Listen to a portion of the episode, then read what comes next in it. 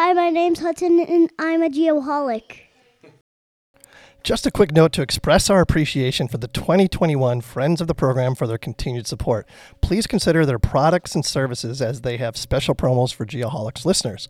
Aerotech Mapping, Inc., ATMLV.com, Advanced Geodetic Surveys, Inc., AGSGPS.com, Bad Elf GPS, Bad-Elf.com, Cobb Fenley, cobbfenley.com, Cyanic Automation, CyanicAutomation.com, Diamondback Land Surveying, diamondbacklandsurveying.com, Get Kids Into Survey, GetKidsIntoSurvey.com, Land Surveyors United, LandSurveyorsUnited.com, Mentoring Mondays, MentoringMondays.xyz, Monson Engineering, MonsonEngineering.com, Parkland Community College, parkland.edu/land-surveying, Safety Apparel, SafetyApparel.us, and last but not least, Tiger Supplies, tigersupplies.com.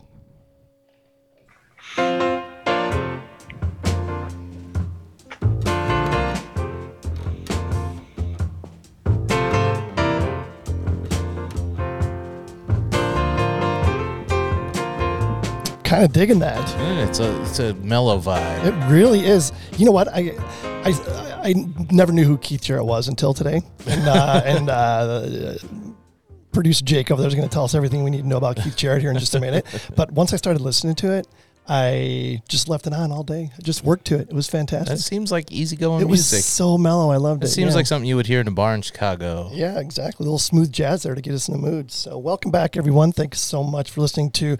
This is the 11th installment of what we call the Geoholics Anonymous. It's been a minute since we've done one of these, but for those of you that are new listeners, this is our kind of our roundtable formatted discussion on, you know, specific topics that impact the geomatics world today. When you say number 11, all I have to say is Larry. Yeah, good one. So obviously Schutz is back, and we couldn't be happier. Good to see you, my friend. Bienvenue, welcome. Thank you all for having me back. Seems like it's been a year. I know. It's been way too long. I got in here today, and it just felt like home again. Oh, man. We're glad you're back. Since you've been gone, you probably noticed we've drank a 30-pack of Coors Light. Half bottle of Old Elk, and some really smooth Terramana tequila that One Man Gang Wall brought us. So needless to say, my liver is glad you're back as well. Yes, I'll keep it 100. There you go. That was good. That was a good flow on that. I like it. Perfect. So, PJ, tell us about Keith Jarrett. All right, guys. That was Keith Jarrett, Long As You Know You're Living Yours. So he's a pianist, composer, band leader. Keith Jarrett is one of the most prolific, innovative, and iconoclastic musicians to emerge from the late 20th century. As a pianist, he literally changed the conversation in jazz by introducing an entirely new aesthetic regarding solo improvisation and concert. Though capable of playing in a wide variety of styles, Jarrett is grounded in the jazz tradition. He has recorded over 100 albums as a leader in jazz and classical music. He's fantastic. I'm gonna have to listen to it. I gotta say, yeah, I'm a new fan. In just the minute we listen to, I'm already intrigued. I was peeking at some of his other songs. Most of his songs are like 12, 13 minutes long. Oh, it's a marathon. It's jazz. It's no messing around. Yeah, and if you read his bio, something I learned, and this is very unfortunate, of course. I think, and just in the last couple of years, I think he's had a stroke or two, and I don't know that he performs anymore. Oh, man. Like one of his arms doesn't quite work the same or whatever. Yeah. So that's a bit of a sad story. That's got to be a killer for somebody. That's that talented to have that happen. Yeah, it's like when singers like have to do stuff, vocal cord surgeries. Yep. Not fun. I think I might need that. You guys hear how raspy I am? Your voice. You have to get an insurance policy out on your voice. Actually, now those golden pipes are. We'll call them bronze today. Yeah, that voice. That's what puts asses in the seats. Well, or ears in the seats. Yeah, my allergies. I mean, I struggle with them all year long, and I swear to God, in Phoenix, it's been windy. First of all, everything is freaking blue right now, and it's been windy for I swear at least 2 weeks straight, every single day. So there's so much shit blowing around, and I am paying a huge price. So excuse the raspiness. We are here in the Diamondback Land Surveying Studio, though, and it's fully decorated. Schutz just saw it for the first time today. Since it looks fantastic. He likes it. That's good. He gave us the vote of confidence. No, I came in. I was just taking it in for a while before you guys even arrived today. I like it. Yep, I'm glad you like it. Of course.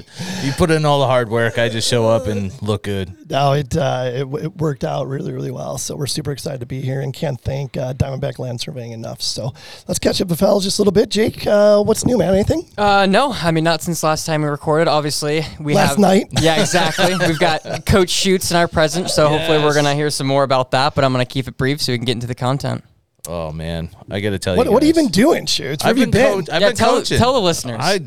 I've been coaching. Buttermaker Schutz. I told my wife last night I need to get a beer so I can have it out on the mound before I pitch to the kids. That'd be awesome. They do sell beer at this. Where Hudson plays. At the Little League Park. Yes, they sell beers. If I come to watch Hudson, I can sit and have and drink a beer. Yeah, you can delete a few, for sure. You are kidding me. No, they got pizza. They got hot dogs, beer, everything. Oh, my God. Now you tell me this. Yeah. How many games are left?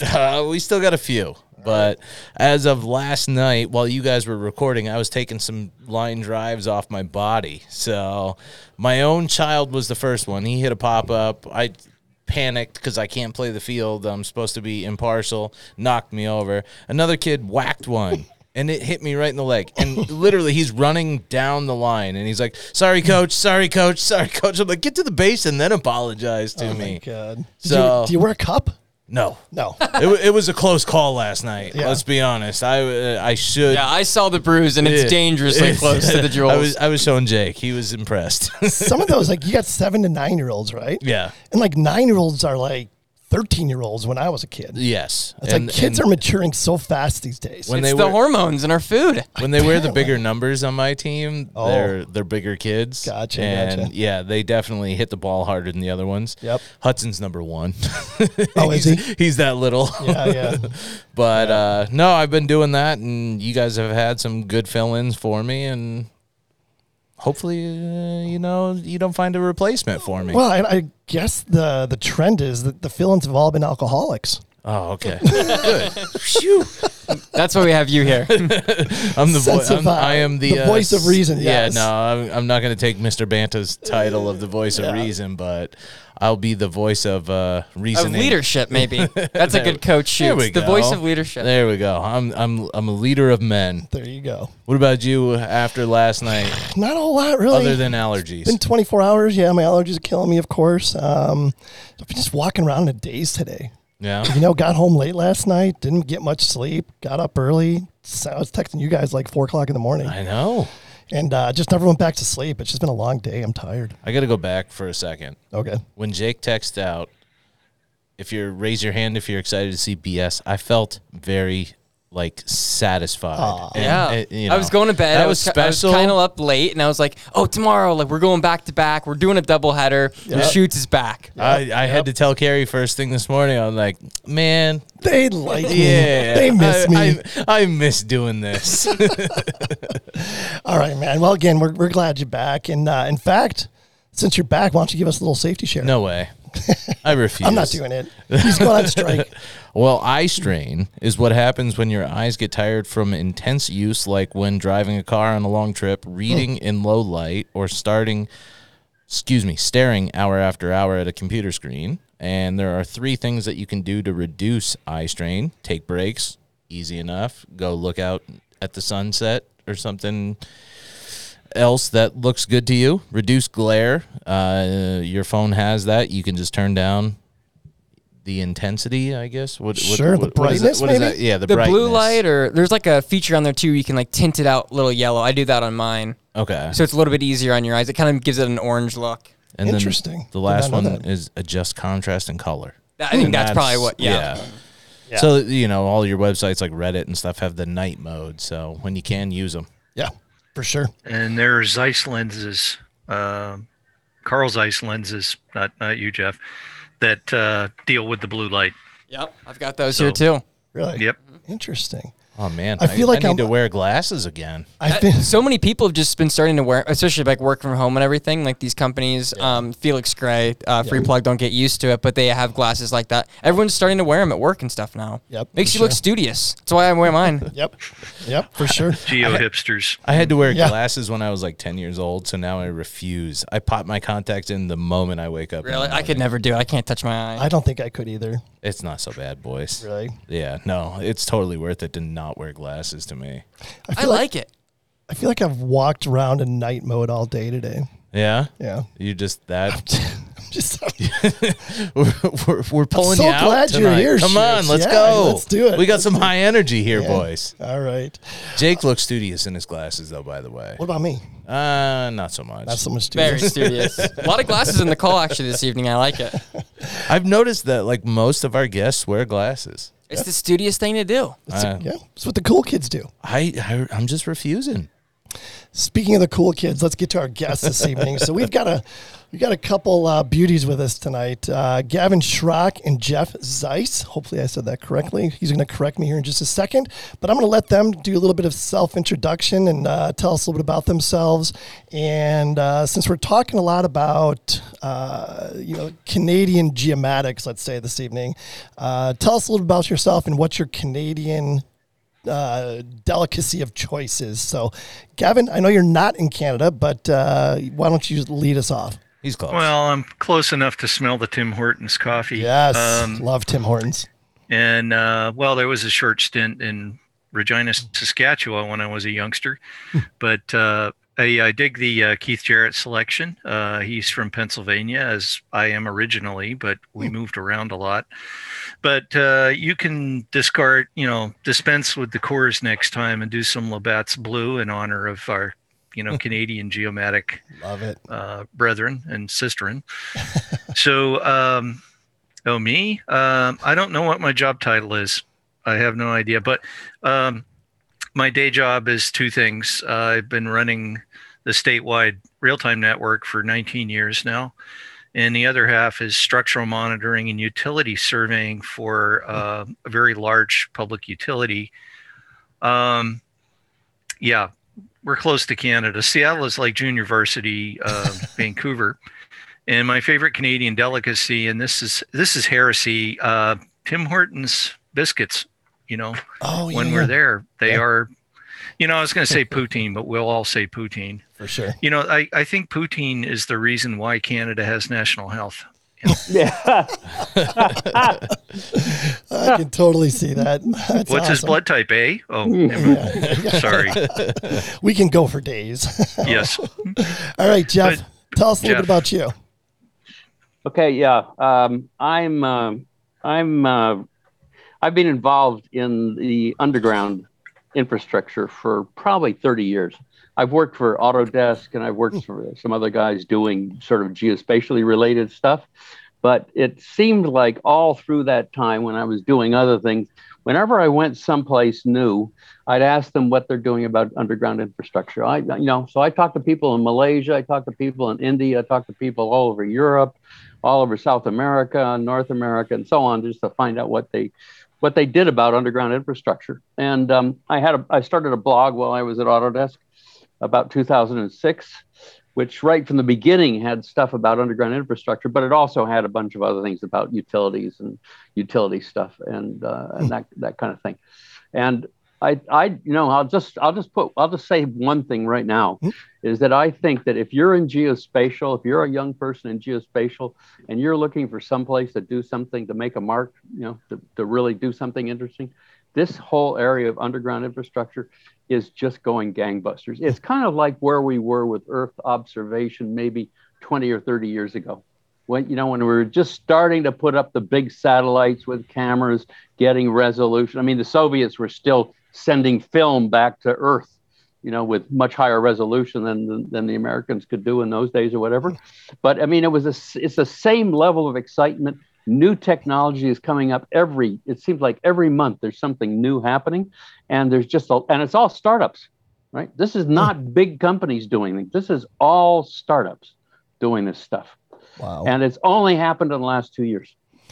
Yeah, we're going to talk more about that here in just a minute, because I definitely want to get into that with you. And you've got so much knowledge and wisdom when it comes to that. This is going to be a great conversation. So the one thing we do want to kind of lead off with is this GoGeomatics. It's a website. It's a community that I quite honestly was not aware of until about a week or so ago when Gavin and I were talking about it. And I'm like, oh man, we got to talk about this because, you know, I don't know how many people here in the States know about it, but it's a really cool website, you know, tons of information there. So I took this off the website. It says GoGeomatics is the largest and most popular communications hub promoting the Canadian geospatial community. The business was incorporated in 2011. GoGeomatics hosts over 100 fun, free location technology networking events each year in cities across Canada. So really excited to learn more about this. So why don't we start with that? And Gavin, I'm going to let you lead us off. I know it's something that you are definitely passionate about. Tell us a little bit about the GoGeomatics community. Well, the founder, Jonathan Murphy, out of Ottawa, he couldn't make it tonight because he is right in the middle of 2 days of the main part of their giant conference called GeoIgnite. I'll talk about that in a bit. But going backwards, I got to know about GoGeomatics because of Geoff Zeiss. I had followed his blog for a very long time, being in utilities and also being in the Autodesk community. I'd been reading about that and some of his posts in GoGeomatics and involvement in their events too, and being Canadian and all. So GoGeomatics, it's 2006 is when it got going. It is a community, is the way I look at it. It's the biggest one in Canada, but I've been looking that for that type of community, it's actually one of the largest ones in the world. And there are quite a lot of Americans down south of the border here that frequent it because the content. So what the idea behind the hub was, it was going to be completely grassroots. There needed to be a hub. There were so many different associations in Canada, and they're all very strong. Canada is very geospatially charged, and there's a lot of reasons for that. And there's a lot of reasons why three of the major geodesy programs in the world are in Canada. And every time you go to a geo vendor surveying conference, you keep running into Canadians. They hire them like crazy out of these programs. Wow. It's because Canada is just mind-numbingly huge. And to survey and map it is a major undertaking. For instance, precise point positioning, a type of GNSS that was developed by Natural Resources Canada, because they couldn't have enough control and cores out in those wide open spaces. So what Jonathan did with GoGeomatics was he wanted to have a hub where all the associations, where you could connect through to all of the associations. You could be a channel for their events, their content. He put it together, volunteers, students, and geospatial practitioners. The readership's about 2/3 practitioners, like us surveyors. Mm-hmm. About a quarter is like management types. And then there's job seekers and students.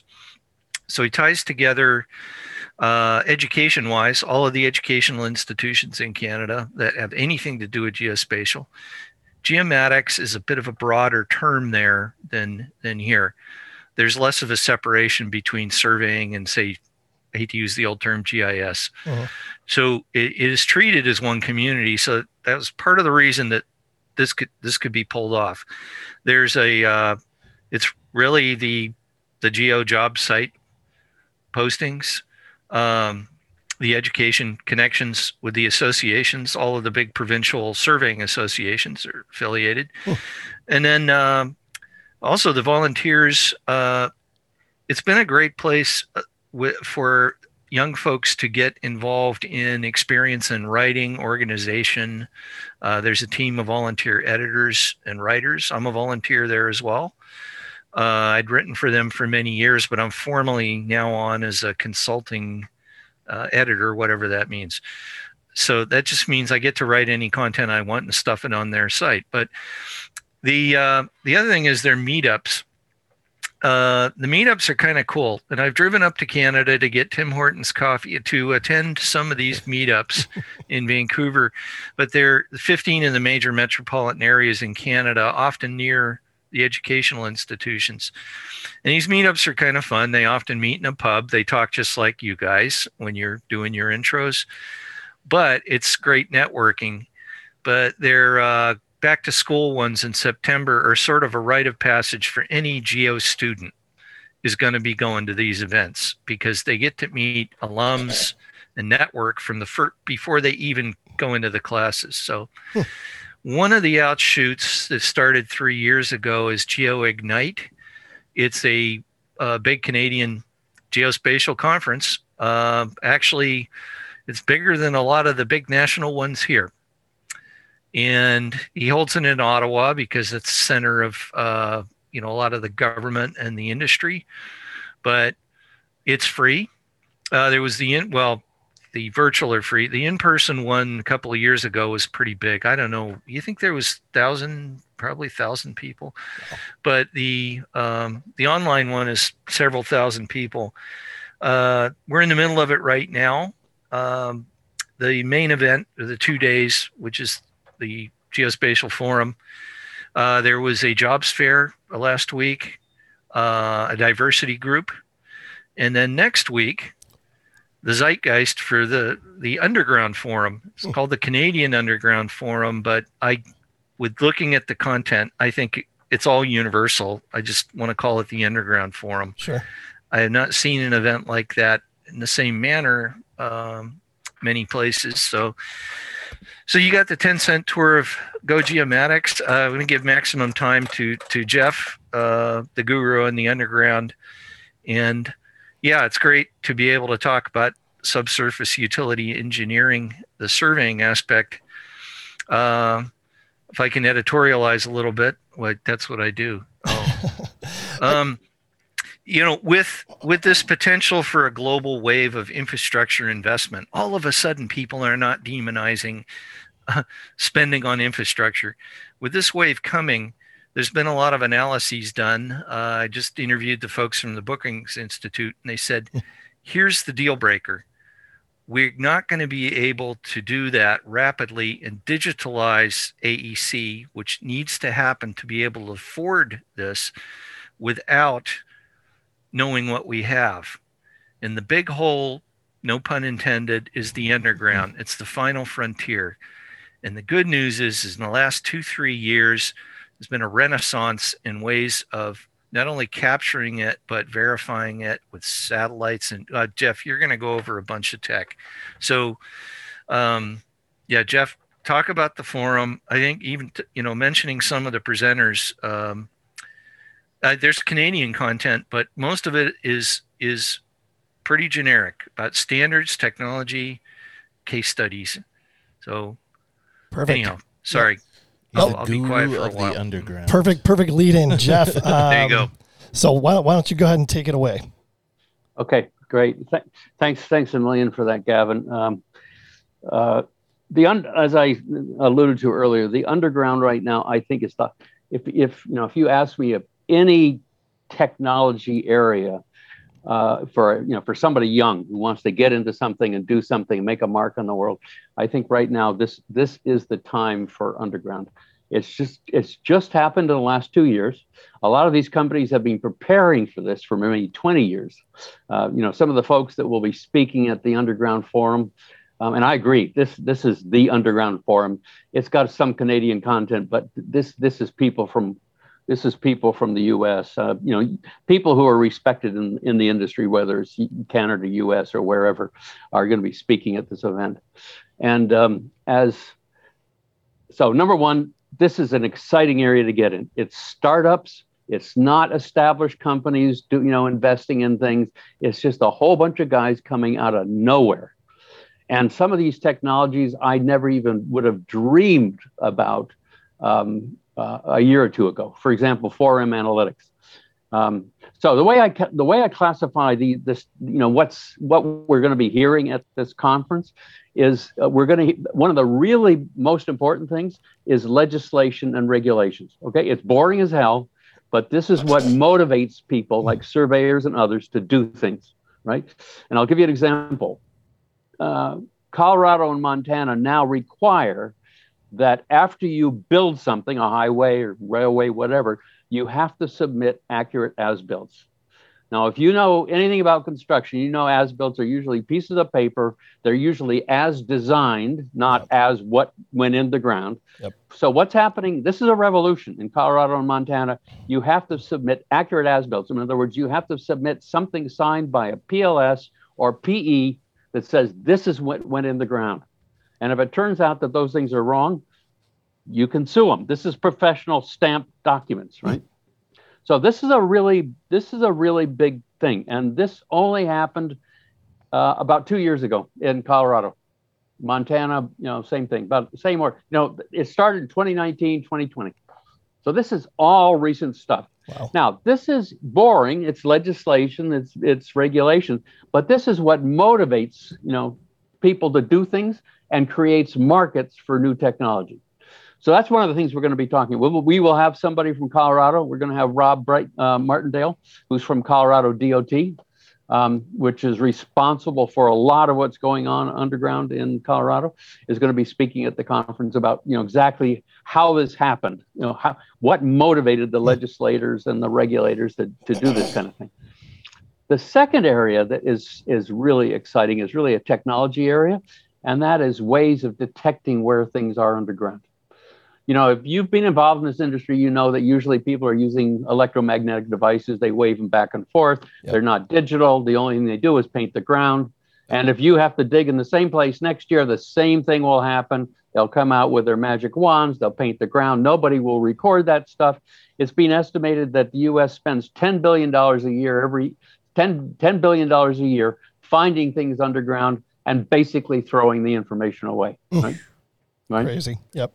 It's just incredible how much information is captured, as a result of one call center, calls to one call centers and so on, but not captured.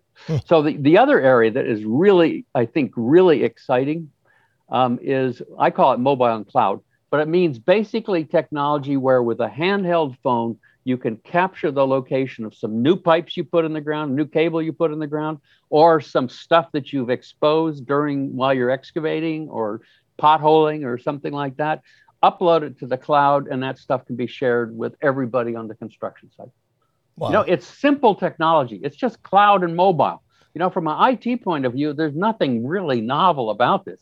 It's just taking it and giving it to a construction guy and say, walk down this trench before you fill it and capture a video and upload it, right? Let me ask you this. It's incredible. Yeah, for sure. So here in the States, I know that the, the record keeping or the records for, infrastructure are just so bad in most of the country. And, you mentioned Colorado and Wyoming, and just in the last couple of years, they've passed this legislation. Why now? Why is it happening now? Why hasn't this happened 10 years ago, 15 years ago? Yeah, it's a really good question. So let me just explain briefly a standard construction project for, the process for construction, building a highway, for example. You guys are surveyors, So, the first thing that happens is surveyors go out and they put together basically an accurate 3D. You can get a DTM from it, really accurate data of where everything is above ground, okay? Then the engineers come in and they take that. Maybe they use the DTM. They figure out how much earth they have to move around, cut and fill, and stuff like that. And they look at different alignments and so on and so forth. And they actually come up with a design. Then 3 days before you're going to put a shovel in the ground to begin excavating, you call up the one call center. Yep. Right? Yep. Before that, you have no idea what's in the ground, right? So true. It's like you're half blind, right? Mm-hmm. You have this fantastic, accurate model of what's above ground, underground. You have no idea what's underground, right? Yep. And that's why the other thing that Colorado did is so remarkable, and that is Colorado mandated that on any public works project, which means any project that involves the public right-of-way, mm-hmm. which means highways and so on, you have to do a SUE survey.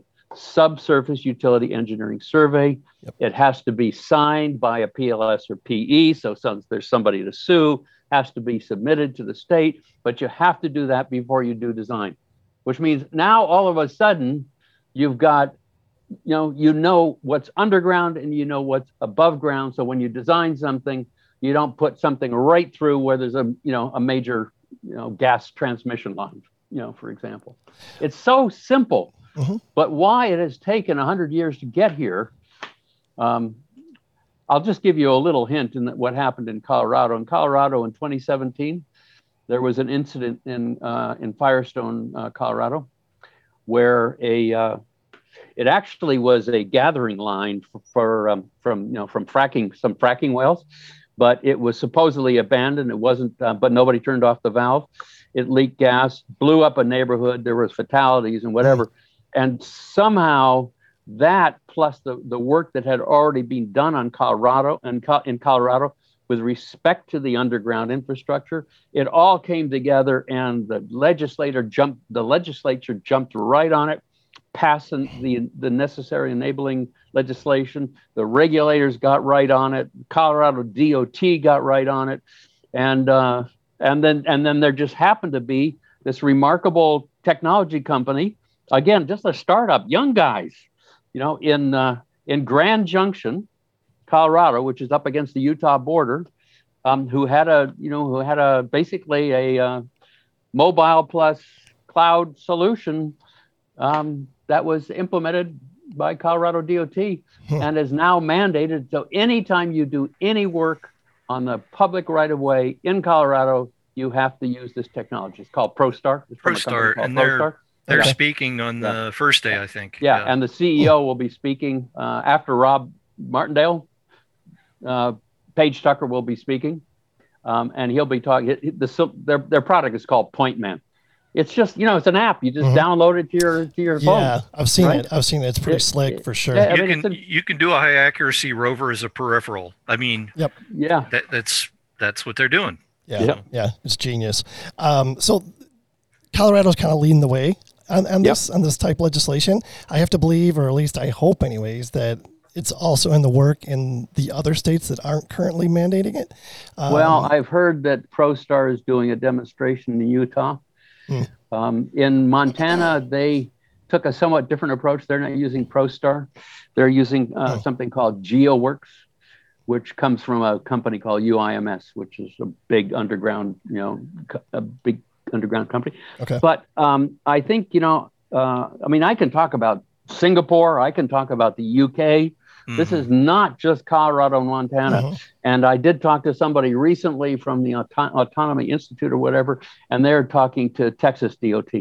So I think that this is something that the DOTs, they have a model, a working model of the benefits from Colorado and Montana. Yep. So it's not like they're going into, they're not going into a dark room where they don't know where anything is. Sure. Well, so, there's a convergence, if I could cut in, there's a convergence now of other technologies. Now, what's going on in parallel in other parts of the world, in some states of the U.S., is other technologies that come out of the geospatial intelligence industry. So when you talk about startups, Jeff, like 4M Analytics. Yeah, 4M's a good example. You'll notice a whole bunch of geo startups coming out of Israel. Well, Israel invests a lot of money into geospatial intelligence, and they want to get public benefit out of that as well. So a whole bunch of technologies. Switzerland's the same way.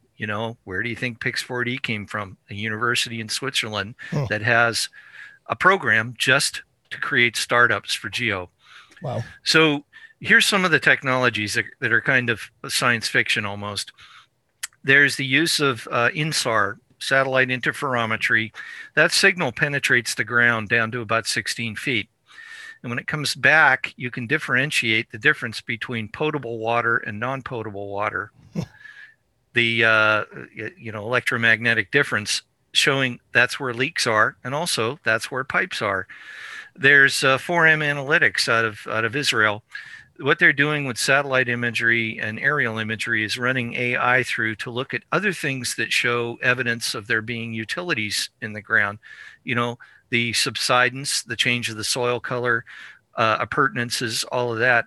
So what's going to happen is that these call them remote sensing are going to give you a map of an area where suspected utilities are. So that means the SUE and the locates could be more focused. So when it gets to the point where the cost is not an excuse. I mean, people balked on costs of going out and doing the underground mapping and getting the GPR because it was expensive. But when it's not, when it's automated like this, and when it's as simple as an app to record it, the excuse won't be there. And I think that's where some of the legislatures are seeing the light going, you don't have an excuse anymore. So anyhow. Yeah, no, I think you, Gavin, I think you hit it on the head. One of the really key things about some of these technologies is that it doesn't add to construction costs. Bingo. You walking down a trench with a cell phone, making a video does not really add to your construction costs. Whereas in the old days, you had to call up and get a survey crew to come out and drive out and all this other stuff, which did add to cost. But I think one of the interesting things about this is that it really raises the issue of having a survey technician on site, but you don't necessarily have to have a surveyor on site, mm-hmm. right? Yep.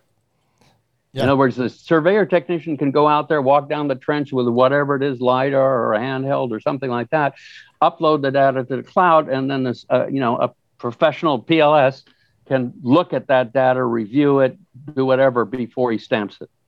For sure. And, you guys have mentioned technology a number of times, and, the price of the hardware is come down to a point where, like you say, it's a no brainer. I think about the Bad Elf, the Flex mm-hmm. receiver, you can get one of those for like $2,500 and, don't quote that. Plus or minus. Plus or minus. But so we talked about Colorado and that legislation. What's the status of requiring SOO survey services in Canada? Are they ahead or are they behind the game? Oh, behind the game. Canada's behind the game. There are a couple of things in Canada that are looking optimistic, and that is I don't know what you'd call this in the United States. It's public works. Mm-hmm. It's called public services and procurement. These are the guys that buy things. I don't know what the U.S. equivalent would be, but it's the guys who procure things for the government mm-hmm. and manage the buildings and do all the leasing and all that sort of stuff. Sure. So they're responsible for a lot of property, and that includes military bases. In the U.S., I think DOD in the United States is the biggest landowner in the world, and a lot of that property has got underground infrastructure on it, right? Yep. So, defense departments are really big on this area. And in Canada, probably the two organizations that are doing most in this area are Department of National Defense, which is the equivalent of DOD, and this procurement, this public works. And they are basically saying they are putting together a set of rules basically what Colorado has said with respect to the underground, the public right of way. Procurement Canada is doing the same thing, and so that's the good news. But mm-hmm. I think there's something like 23 different departments in the federal government in Canada that is responsible for property that has infrastructure on it, and so what the procurement agency wants to do is put together a standard set of rules that they can take the Treasury Board and say, look. This is going to be the set of rules that governs all underground infrastructure on federal property. Wow. I'm curious, are there post-secondary education programs that can prepare somebody for the SOO industry? Well, Gavin, I'll let you go ahead, but I would say that, it's like one of the really interesting questions. I don't know whether you guys have asked this of other people on this, but how many people who have an engineering background got any kind of geospatial courses as part of that, as part of their engineering degree? Yep. Right? It just doesn't happen. Yep, you're right. So this is an area, that's what I mean. This is like computer science 30 years ago. You couldn't go to university and take computer science, right? I mean, people were going into it from music. They had backgrounds in English literature. Some of them were coming from engineering. I mean, it was just incredible. Well, that's what it's like with underground right now. Wow. It's just a wide open opportunity. It's wild, wild west. Yeah, no doubt. No doubt. What, Gavin, so what are your thoughts on that? How do people learn this part of surveying? I mean, it's a continuum, of how it's done is always advancing. Now, the ASCE, American Society of Civil Engineering, they help put on a lot of, focused courses on specifics. So, graduate and postgraduate, no. There's just not that much of it going on. It's part of graduate and postgraduate civil engineering. But when it boils down to the specifics, they're great classes. I've taken a whole bunch of them, and they do them all over the country. And sometimes they pair up with a educational institution. One of the universities in Louisiana hosted like a whole week of these. If we had a hub like GoGeomatics, where surveyors could go and find this stuff. We have National Association, but I kind of been wanting to nudge them a little bit more about SUE. We're very boundary survey centric in the United States. Yep. The last half of the last century, that was most of the activity, so we kind of have those blinders on and think of it that way. Mm-hmm. But these other disciplines are going to be, probably much higher importance with what's coming up. So, like Geoff said, go underground, young man and woman. Yeah, go underground. Yeah, I mean, the face of surveying is literally changing, before our eyes. Absolutely. The advancement of all the different technologies that are out there and just the different ways to collect data, it's mind-blowing. It's hard to keep up with it all. It really is. Well, the cool kids, you got to go underground. There you go. Right? Yeah. It just makes sense. Yep. It falls in naturally. Yeah, for sure. What else? So, are there any certifications? Like, can somebody get a SUE certification of any type, or we're not there yet either? No, there are. Right. There are. And I don't know the full details on that. I wish I had prepared a little better for that, but there are certifications. Like if somebody requires the different levels, the ABC levels of locate requirements, there are certifications for SUE engineers. Mm-hmm. It'd be neat if that was included in like the there's certificate programs that like the NSPS puts on, work with them on that. Now the ASCE, we should have someone from the ASCE on sometime. I know that surveyors balk at engineers sometimes, but that's the gateway into this, I don't know, very valuable and very, potentially very profitable field for surveyors to get involved in. So let me add a little bit to that. I would say in North America, you can hire a guy off the street, give him an EM device, and he's a locator. In the UK, they do have certifications. And if you're going to work in certain places, like I'll tell you, one of the areas that's really a hotbed for this underground stuff is airports. Oh, man, totally. Because an airport is like a big city squashed into a tiny little area. For sure. You've got passengers. I mean, if you hit something, you've got a huge problem on your hands, right? And so one of the there's two jurisdictions in the world where they really have put together a comprehensive program to reduce underground damage, and they have statistics to show that they have reduced underground damage. So let me give you one statistic just to start off with, and then I'll talk about the other one. So in the United States, there's something called the Common Ground Alliance, which collects voluntary statistics. In other words, if you're a utility or anybody and you hit something underground, you voluntarily report to these guys, or you don't, right? And some states like Texas are very good. Some other states aren't so good. But their statistics show that there's somewhere between 500,000 and 800,000 incidents of hitting something underground every year, right? Yep. So that's about, I think, one or two a minute, something like that. I mean, that's a lot. Yep. Okay. So in Japan, there were 134. I'm not, That's it. I didn't lose my internet connection there, so you didn't hear all the zeros, right? Wow. Why? 134 versus 500 or 800,000, something like that. Right? Well, Japan's crazy. An interesting place. I did a work study over there with the engineering group of a large city. A couple of interesting things was there were no government surveyors. They used a roster of small firms. But the other thing was I asked about the surveying standards, and they handed me a booklet that was only 40 pages. And I said, is this for the city, you know, the city here? And they said, no, that's the whole country. But the requirements to locate and to document the utilities is very, very strong there, and has been since the analog days. These amazing maps that I got to pour through there, and I was just almost in tears looking at it going, holy crap. So yeah, it's different in different parts of the world where things are congested and you got to worry about that. You know, Europe, Belgium went in and they got in with all the utility companies, public and private, and all the different governments there, and said, we're going to map the entire, we're going to make a base map of the entire freaking country.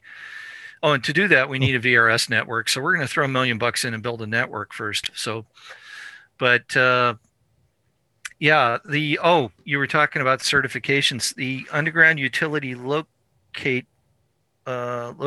contractors association, NULCA, I think, they have certifications, and it's like, yeah, if there are certifications and clients catch wind of it, like a jurisdiction, they may go, you know what, we want to be sure it's not just the guy off the street. How about somebody that's had training in it? They may add that requirement. So it's, you know, it's like the CST certifications with the NSPS. If somebody knows that exists, they have a little more confidence that the person actually had training. So when the cost of doing it drops, you know, it's not adding on to the engineering, and these legislations like in Colorado come around, I could see there'd be a demand for going, the same question you ask, isn't there a certificate for that? Well, there are some, and those outfits that provide those are probably going to see a boom. This could really be a procurement problem. You know, if engineering companies, DOTs, you know, utilities or whatever, start building into their, you know, procurement practices that if you're going to do locate for us, you have to have people who are certified according to these standards. Yep. Then it will happen. Yeah. Gotcha. Now, remember that to be a surveyor in Canada, there are 13 examinations, not one examination and 2 Wheaties box tops. That's a whole other episode right there. Yeah. Yeah. I actually had a buddy here locally that works for a large contractor, and this goes along with what we're discussing. He was telling me that on their projects, they hit so many utilities and spend so much money in repairs and lose so much money in delays that they got to the point at one point in time that they're like, is it even worth being in business? That's how much it was costing them. So, I mean, it's a huge, huge problem. There's no doubt about it. The Federal Highway Administration of the U.S. will tell you that the leading cause of delays on construction projects is underground utilities. For sure.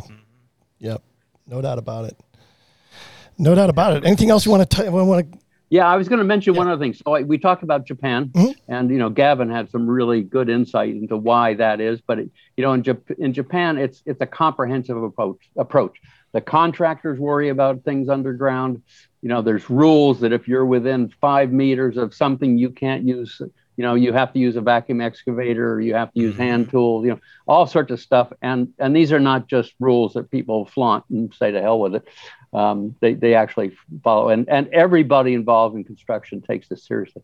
The Japanese started doing this in '83. Wow. I think there was the same thing. There were some disasters in Tokyo, you know, and they just said, this is not acceptable. We just cannot, you know, we're never going to be able to build out our infrastructure when we keep hitting things underground. And they put together a system called RODIS back then, which was implemented originally in Tokyo, but then I think it's in 11 other cities in Japan now, but it's comprehensive, you know, everybody involved in construction knows about this, uses the information. If you capture information, it goes into this database. You don't just tear it up and throw it in the wind.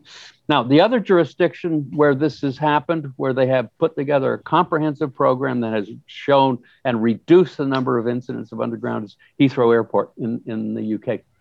Oh, wow. And it's the same thing. They put together a very comprehensive program. It involves the contractors. It involves the airport administration. It involves all, there's something like 150 different utility companies that have underground infrastructure at Heathrow. Wow. I mean, it's just, and they've just, it really comes down to getting everybody together and saying, guys, what can we do to solve this problem? That's really what it comes down to. For sure. And that's another example there of, and I guess I'll never understand it. Maybe Gavin can shed some light on it, but it just seems like some of these European countries are so far ahead of us on the geomatic side, obviously on the SU side. And I just don't quite understand that. As much intelligence and technology and everything else that we have here in the States, we're behind. Well, there's the another valley theory.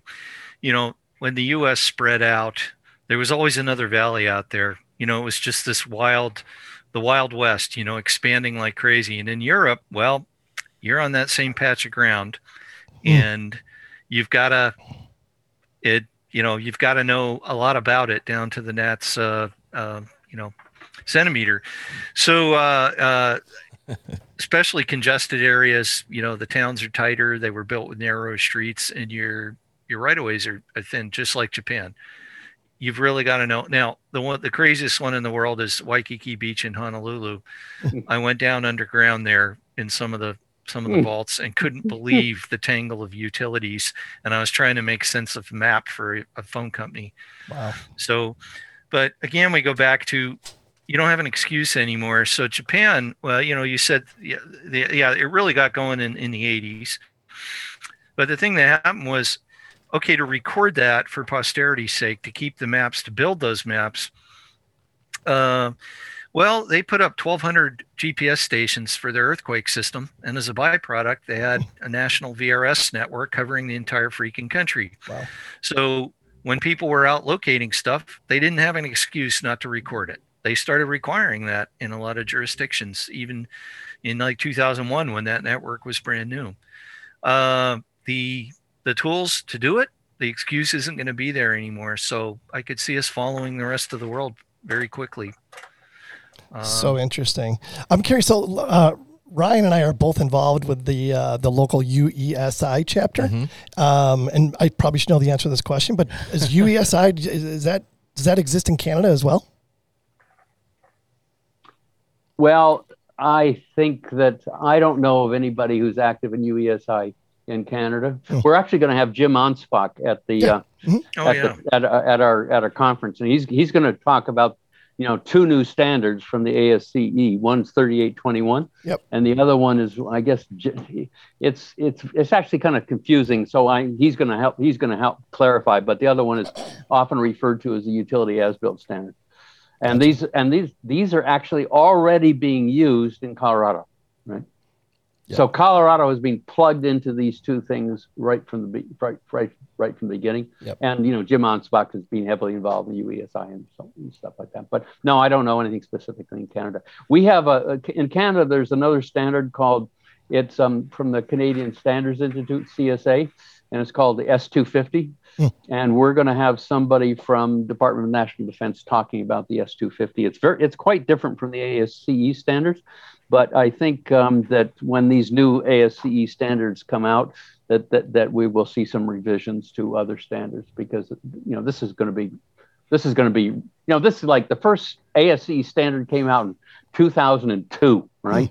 Wow. 3802. I mean, it's been out for like 20 years. So it hasn't been revised. It hasn't been revised since then? No, nothing. It's still the standard. That is mind-blowing. And so this 3821 is the first, and the really big difference, that all it said was A, B, C, D, depending on what kind of, whether you went out and did a site survey, or you just looked at the as-built, or you potholed, or you use remote sensing or something like that, but no absolute, precision. There was no provision for saying, oh, you're within a third of a foot of it, or something like that. Sure. The new ASCE 3821 will specify levels of precision. Right? 3802. Jake was how old? 3802. 02? Oh, I was 4 years old. There you go. Oh, God. That's some reference for you. I was still in high school. Oh, my gosh. You were four? Oh, man, I'm old. It's 98. I'm old. So with all this technology that we have, and it's evolving constantly, you know, VR, AR, all that stuff, what's the future of the SUE work in mapping? I think it is going to be, I mean, I think when the other states see what Colorado, they already started, they're already looking at what Colorado and Montana, you know, are doing, and maybe Utah. I think this is going to catch on like wildfire, and it is going to just create so much demand for these new detection technologies, for the, you know, the mobile plus cloud solutions for surveyors who can do both above and below ground. I mean, I think it's going to be a tsunami. I mean, when people realize how little you have, you know, with the technology now, how little you actually have to do, how little you actually have to spend, and the benefits from that. You know, I'll just give you, you know, we haven't talked about health, you know, with the effect of walking onto a construction site and getting blown up because somebody hit something. Yeah. But if you look at the statistics in the U.S. for, say, a period of 20 years, I went and looked at how many people were killed in civil aviation accidents, you know, major airlines. It was on the order of 403, something like that. Yep. Not including 9/11, right? Sure. But everything else. Well, it's the same order of magnitude for people getting blown up and killed on construction sites, right? You know, wow. but our perception just, you know, it's just not there. The FAA has a budget of like $70 billion every year, right? Yep. The only thing that's anywhere near this would be FMSA, right? Which has a budget of, I don't know, 230 million or something like that, most of it coming from the industry itself. So it's like we treat airline accidents as really, we're going to spend gazillions to prevent those, but to prevent Joe, your Uncle Joe, being blown up on a construction site because somebody hits a gas main, we're not going to worry about that. Work stoppage and change orders as well. There's some amazing numbers that Geoff's come up with. The future is going to be a layered approach. So if some of the preliminary work is done with one technology, it reduces the amount that has to be done with the next one and the next one and the next one. Oh. So it's going to be, you know, something like the outfit that uses the satellite and aerial to do the AI detection, you know, for suspected areas, narrowing it down. Then you get down to the final locate, and yes, you're still going to have to pothole in a few places. But as the you know, if we have a huge infrastructure wave of new and repaired infrastructure, and it was required to record where all those utilities are, we're going to be in so much better shape in no time, right. Sure. Because since Japan requires that, very little. You know, the hard work has to be done to locate the utilities now, or a lot less. Yep. Than a lot less work stoppages. So for sure, yeah, it's an investment in the future. Mm-hmm. And I'll mention one other thing too. Another area where the technology is really changing things. You know, we talked about as-builts, right? You build something, then you submit these as-builts, are usually pieces of paper. They usually go in the basement. Nobody ever looks at them again. When it comes to underground as-builts, they're useless. I mean, because they're not as-builts. They're as-designs or whatever. Sure. But what some folks are doing now, I know two water companies in Denmark, and I just blogged about a really interesting company in France, is instead of paper as-builts, LiDAR scans. Yep. Just or a video, you know, walking down an open trench with your cell phone and a video and RTK. Yep. You upload it to a cloud. Forget about paper, right? For sure. It just, yeah, absolutely. You know, we can deal with those volumes of point clouds. You know, it can be billions of points. Doesn't make any difference anymore. But, you know. Yeah. And it's easy. Doesn't cost anything really. Walking down a trench with a LiDAR scanner. Yeah. Mm. An outfit in the UK uses the iPhone with that simplified LiDAR on the iPhone. Wow, that's what they use when they have the trench open now. It's recording it.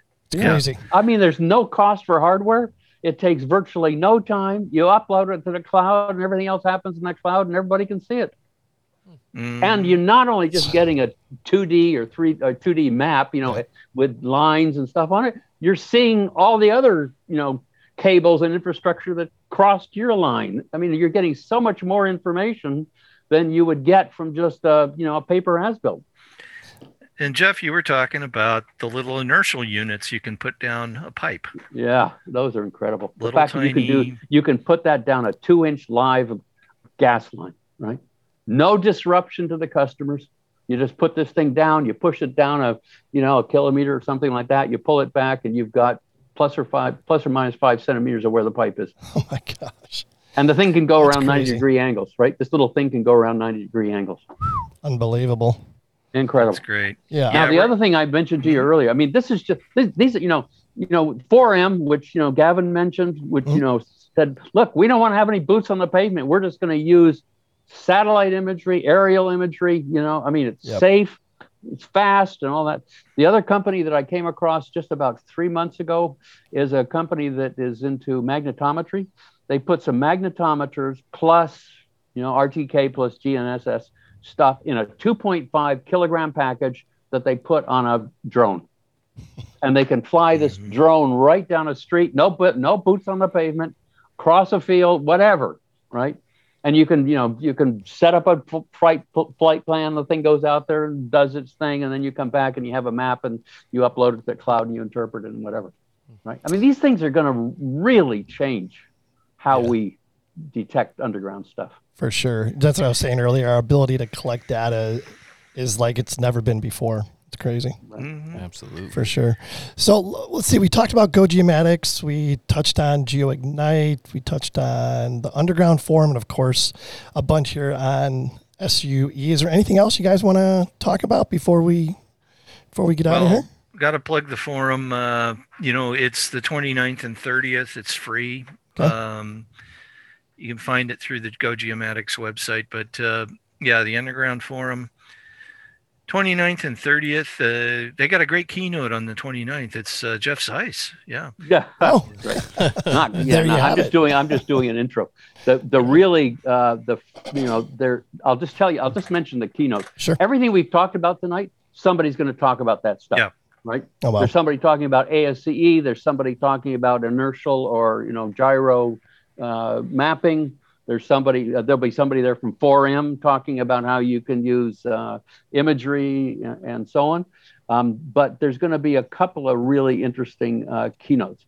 One is Joseph Lotti, who's with a company called Luxmodus, and this is the first company that basically put a LiDAR scanner on the side of a pickup truck and drove it along a trench with a new pipe, with a newly installed pipe on it. And then uploaded to the cloud and did stuff with it, And you not only know where the pipe is, but you know where the weld points are. All this stuff that can be really critical later. And he started doing that, I think, in 2018 or something like that. He's going to be the keynote on the 29th. He's going to start that off. On the 30th, the guy who's going to be giving the keynote is Otto Ballantine, and he's with a company called Reduct, which are the guys who put together this technology for inertial or gyro mapping of pipes. I mean, wow. This is really dramatic. And then there's one other keynote, which will be a lunch keynote. And that's going to be a guy talking about putting together, you've heard of digital twins. Yep. Well, the hottest thing now, this guy's going to be talking about putting together a digital twin of the underground. Right. A lot of times when you hear about digital twins of cities, they're talking about above ground things, and you see the beautiful buildings and it looks cool and all that. Nothing about the underground, right? And there's no city that will run without the underground. And so he's going to be talking about specifically putting together digital twins of the underground. That's pretty cool. That is cool. Yeah. I love seeing those old pictures. Like I know we mentioned Michael Tuig before the show, and I don't know if you guys aren't following him or connected with him on LinkedIn, he always posts these really cool old pictures of. I mean, they're probably 80 years old, like when they're building those original utilities and stuff like that. It's just, it's crazy. It's crazy, but it's super. The other thing the other thing that Michael has pointed out is that 80 years ago the as-built were accurate. There's back in the days when they had to use pieces of paper and pencils, and this is even before Mylar, they actually recorded accurate You know, and Michael is given, they have a, Michael's company has got a, you know, they've got piles of these old documents, yeah, because they're reliable. And then when we started getting to GIS and technology, the reliability and accuracy went out the door. Well, so that's true. Coming back because accuracy, precision is not as expensive as it was. I mean, the early days of GIS, plus or minus a meter, because that's all you could really afford if you were mapping a lot of stuff. Now you can map, you got spatial richness. You can capture so much stuff. Reality capture needs people to capture the reality. And I hope surveyors step into that role big time, swaggering surveyors going, we are the experts in this. Get in there and just say, we are the freaking experts in this. Expert measures, for sure. Yeah. Well, there's nothing wrong with measuring, is not dishonorable. You know, there's more to surveying than boundary. Yep. No question. No doubt about it. Well, hey, I once again, I appreciate you guys being here with us this evening. Super interesting stuff. We could talk about this for hours, and, you know, hopefully maybe you come back another time and we can drill down on some of the other stuff that we talked about. But the passion is obvious. Super exciting. This underground forum that's coming up sounds like an amazing opportunity. And the fact that it's free, I mean, that's crazy in itself. Best way to find out about that is just go to GoGeomatics.ca. Yeah, maybe I'll send you a registration link you can put up when you post this. Yep, or just go to geoignite.ca. Oh, yeah. There we go. That's even better. GeoIgnite. It'll take you right there. All right. Fantastic. Well, hey, thanks again. Shoot, you got anything you want to add? You didn't ask me my favorite Canadian delicacy. What is it? Katie from Letterkenny. Oh, you've been holding that one for a while. I had to look her up just to remember. Katie Cat. I haven't watched that show in a while. Oh, so. Classic. That's a good one. You guys were talking about that, and then I was just looking at pictures. All right, guys. Well, hey, thanks again. I look forward to get this episode out. A lot of good information, and we'll definitely be in touch. So with that, hey, thanks for listening, and then everybody's continued support. We really couldn't do this without it. Check out our friends of the program, as many of them are now offering promos exclusively for Geoholics listeners. Feel free to send us an email at info@thegeoholics.com if you have any suggested topic ideas for a future Geoholics Anonymous episode. With over 35 listeners, this is an awesome platform to talk about whatever you're passionate about. As always, look for ways you can pay it forward. Bank some good karma. Schutz did it today, as a matter of fact. I did, while we were on the phone. Yeah, kudos to you. Be a good human being, and remember, you get what you give. What do you think about that? Add value, make friends. Don't forget it. Yeah. Yep. It's just the mantra of my life at this point. Thanks to Blinsky. I love it. So until next time, everybody, stay safe and healthy.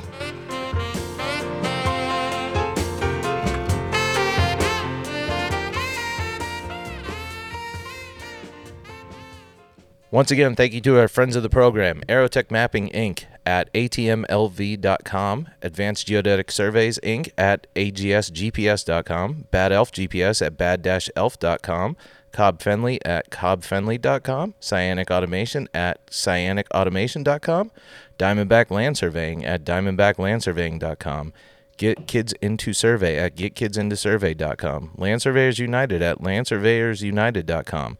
Mentoring Mondays at MentoringMondays.xyz. Monson Engineering at MonsonEngineering.com. Parkland Community College at parkland.edu/landsurveying. Safety Apparel at SafetyApparel.us. Tiger Supplies at TigerSupplies.com.